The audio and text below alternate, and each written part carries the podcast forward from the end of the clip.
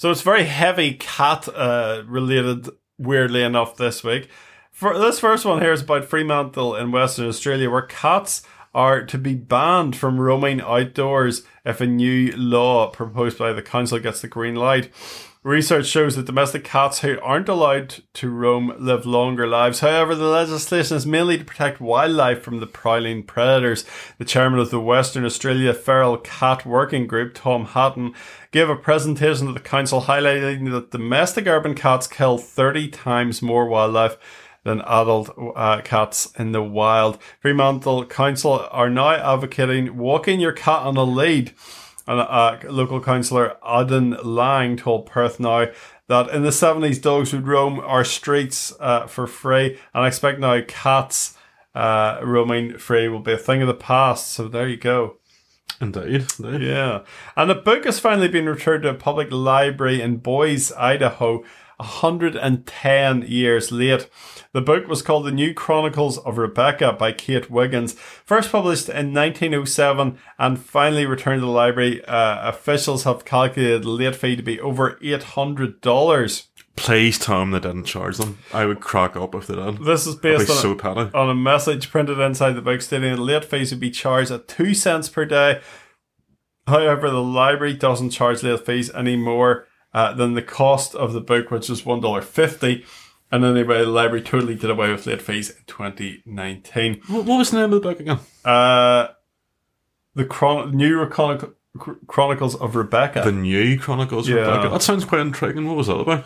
it might have been that. Who wrote? It was Daphne du Maurier wrote Rebecca, so it might have been like Could be. Fan fiction kind of thing. I don't know. I think don't I think Daphne du Maurier was later though. I think she was like 1940s or something. Who wrote. Rebecca? I think it was Daphne du Maurier. It might have been a different Rebecca. Right, though. okay. Yeah. Yeah, it might have been.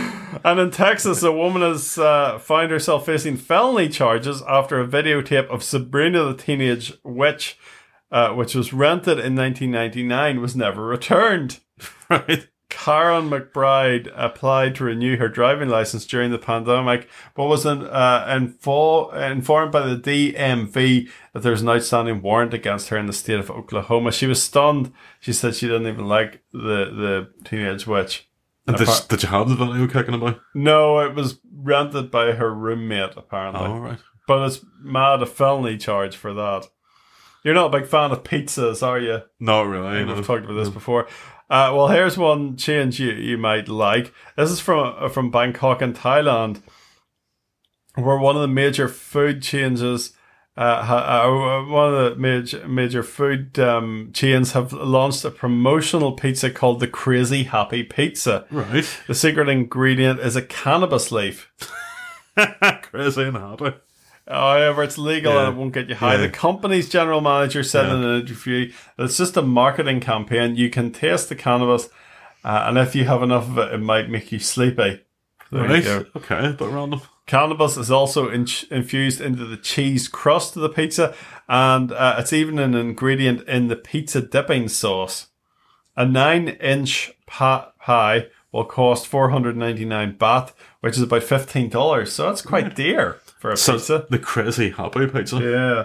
However, you can choose to have two or three leaves included as a topping on any pizza for 100 baht, and that's about $3. Thailand is the first country in Southeast Asia to legalize certain parts of cannabis and allow them to be used in food and beverages. Right. Yeah. Very interesting. And we were talking about the cat earlier on. Here's Yeah, yeah. another cat story. A commercial flight from the Sudanese capital of Khartoum to Doha in Qatar had to make an emergency landing after the pilot was attacked, and he was attacked by a cat. Uh, the plane had to return to Khartoum around an hour after the departure after a feline passenger appeared in the cockpit and started to claw the pilot.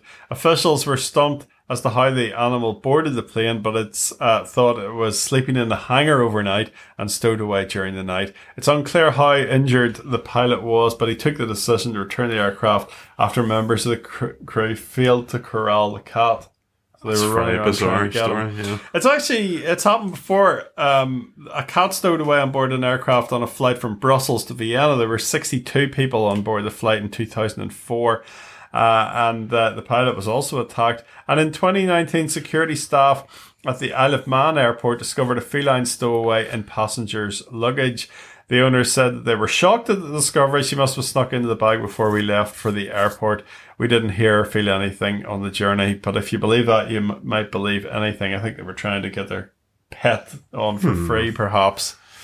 There you Very go. strange. Very Yeah, strange. very strange. Uh, we should be back again uh, next week with more. Weirdly enough, we might, we were talking about taking a Christmas break, but I think we'll push on. We, we We'll shall push see. on, yeah. So, but if we do disappear for a couple of weeks, you'll know we were taking a bit of a Christmas break. Uh, there you go. Have a have a great week, folks, and we'll talk to you again soon.